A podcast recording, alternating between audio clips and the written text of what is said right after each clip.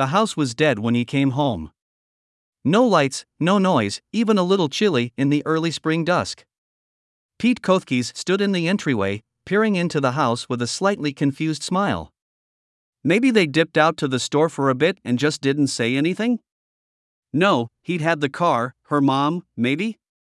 He shook his head, tossing his bag on the couch, snapping on lights and looking in the kitchen and hall in a half hearted search. Not that he minded the silence, it was refreshing from the normal buzz when he came home, but it was unexpected. No Amanda trying to pick up, with a kiss, by the door. No Christian bopping about underfoot, or Jamie bouncing and shrieking for a hug. He leaned into the fridge, fishing out a pop and snatching up a bag of chips before slumping back into the couch. It had been a long, bloody day. Pete watched the TV without seeing, munching absently as he considered what to do. Really, he should put some time in on his report, but it was honestly nothing that wouldn't keep until later in the week. The new position was proving both more and significantly less demanding than his old one. More quality, less quantity, in a way, but that was honestly how Pete liked it. Not so rushed, taking time. His hip suddenly pulsed with the beat of some forgotten pop song. He fumbled for the ringing device, having to stretch out to get the pants pocket unfolded enough to fish the phone free. He saw the smiling face of his wife from the screen and grinned, tapping it on. Hey babe, where are you guys? I was just about to call. Oh, so you're home already? Pete chuckled, tucking the phone against his neck and rising to slowly walk and pace around the room. She'd always ribbed him about it, but he could never just sit on the phone and talk, it felt odd. Yeah, I figured you were with your mom or something, going dash. I'm not with mom, Pete. With what? Who then? He stopped, stock still. Something in her tone, in the tiny sigh she'd given, put him immediately on edge. It's not important, Pete. I, oh God. I'm sorry, Pete. I can't, I just can't do this anymore. He moved his hand uselessly in the air, seeming to try and pull understanding from vapor. Can't do what? Amanda, I don't, I'm not following here, what's going on? Even as he asked, a sick, sticky realization was trying to crawl into his awareness. She continued almost as if he hasn't spoken. I know you try, Pete, and you're great, and you love the kids, but, Pete, it's not enough. You don't make the time for me, for us, you work so much, and you never get back until late. It's been going on six months since you touched me like you used to. I can't just live on memory and life support. I'm a human woman, Pete, not a plant you can just water from time to time and call it good. The anger was seeping into her voice, making it quick and sharp. He glared at the wall, breathing deep and slow, biting back venom. Are you joking me? I work for US. I work to keep US alive and afloat. You think I like coming home in time to basically put the kids to bed, too exhausted to do much of anything? Shockingly, I don't. I don't get what the hell you're revved up about, but I think we need to talk about this, face to face at the very least. There was a sob in her voice now, along with the rage. Lordy. No. No more talking, and discussing, and working things out. You're not going to change, I know better now. I thought I loved you, and I think I do, but I can't, my heart is bleeding out to you, Pete, and nothing coming back. It's like I'm pouring my feelings into a sieve, and it all just runs away. Did you really care about me, Pete, or was I just a fun time that got out of hand? You wanted me so bad you had to go and marry me to seal the deal? Was that it? Her voice was laced with bile and festered anger, yet he still stared, blank, at the wall. His voice, however, simmering and tight, betrayed that bland mask. Why is all this happening now? You could have told me this, I ask you what the hell is wrong almost daily. You just keep letting it simmer and simmer, and then explode on me like it's somehow my fault you won't talk? I don't know what you're thinking, but we need to at least talk this out face to face. No, no, no, no more talking, or letting you put your sticky fingers in my head. I, I found someone else, Pete. His heart dropped like a stone in a frozen lake, even the sickly expectation of it hadn't helped. She kept on through his silence. He loves me, Pete, truly, and the kids, too. You took six years of my life, Pete. You bled me out for all I had, and didn't give me anything, anything dash. Amanda, where are my children? It was barely a question. He knew, but had to hope. He was willing to ignore the unfairness, the one sided, petulant whining if this one, single question was different from his expectation. He started walking again, slowly. Pete, I can't leave them there, with you. You, you're not even there, Pete. You wouldn't even be able to put them on the bus in the morning. You're a picture to them, and not much more. They're safe, and will be until the trial, but I'm not letting you see them, Pete. I can't, I can't trust you anymore. You've hurt me too much, I just. She dissolved into sobs, gasping into the phone. The sudden, explosive laughter brought those sobs up short. Hurt you? Oh wow, me, hurting you? Honey bunny, I don't think you understand that term.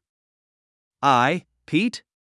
You have not clue at all what I gave up for you, what it took every day to be the very best husband and father I could be, do you? I mean, wow. He loosed another gale of laughter, shaking his head and starting to walk down the hall. This, wow.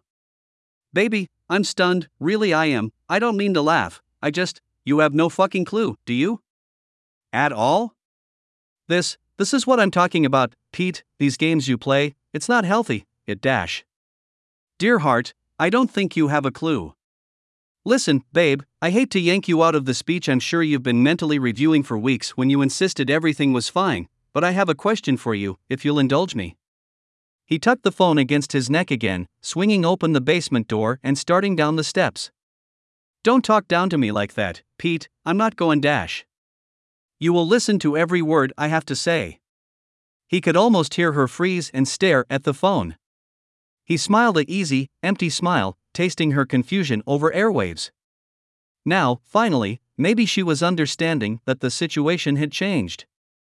P. Pete, your dash. When we got together, babe, I loved you more than anything in the entire world. I mean anything, and I don't think you ever fully got that, not all the way. Then, when we had kids, well, I hate to admit it, but they took the forefront. Harsh, I know, but I think that's how it's supposed to be, even if you seem to think my every waking moment should be in devotion to you. That is not what dash. Anyway, I gave up a lot for you the smoking, the swearing, all those goodies, but I don't think you fully understand the sacrifice I made to be with you. He crossed the basement, the gloom of the bare bulbs showing just enough to move the old bookcase safely, sliding it along the dusty floor. Have to sweep down here, sometime. Do you remember, way back when we first got together, there was that thing in the news about, oh, what was it, the red ghost, or the red phantom, or something? Silence stretched across the phone line. Still there, babe? Yes. Oh, good. Remember, you had me walk you home those few times because there was a murder a couple towns over? Always homes, never any real struggle, nothing broken into, so they were thinking that this phantom was snatching people on the street and making them drive home with him? You were so scared, and I'm sorry I laughed, but I mean, it was cute, really. Pete, Pete, what are? He reached low, listening to her breathing turning ragged as he fished out the loose bricks. Was this other fella right there, offering moral support, or did she excuse herself to rip his heart out in private? Kids probably not with her, maybe mom? No, Kathy, probably. Worth a stop, at least. Some things are automatic, babe. You don't think, it's just needed, and you do it. Washing hands, tying shoes, automatic. It takes no thought at all to do, but a ocean of focus not to. Every single day, every one, I made the choice not to be automatic.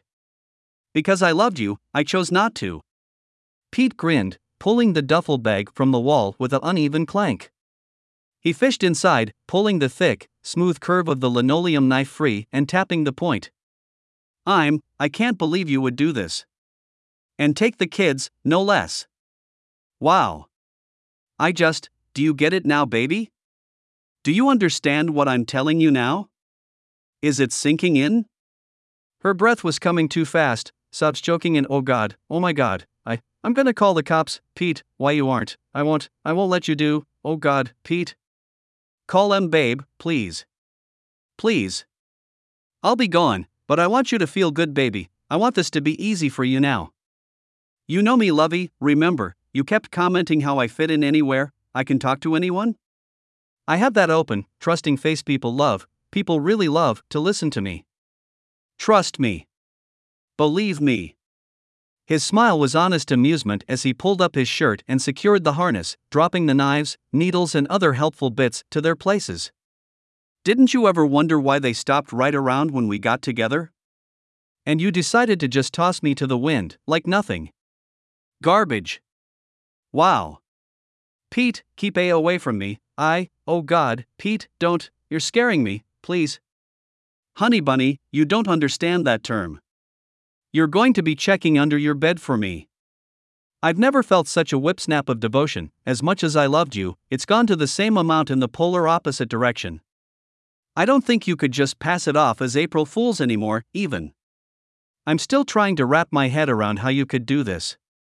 He shook his head in disappointment, adjusting it as he took a practice throw with a knife. Rusty, need to practice. Still, like a bicycle, never really forget.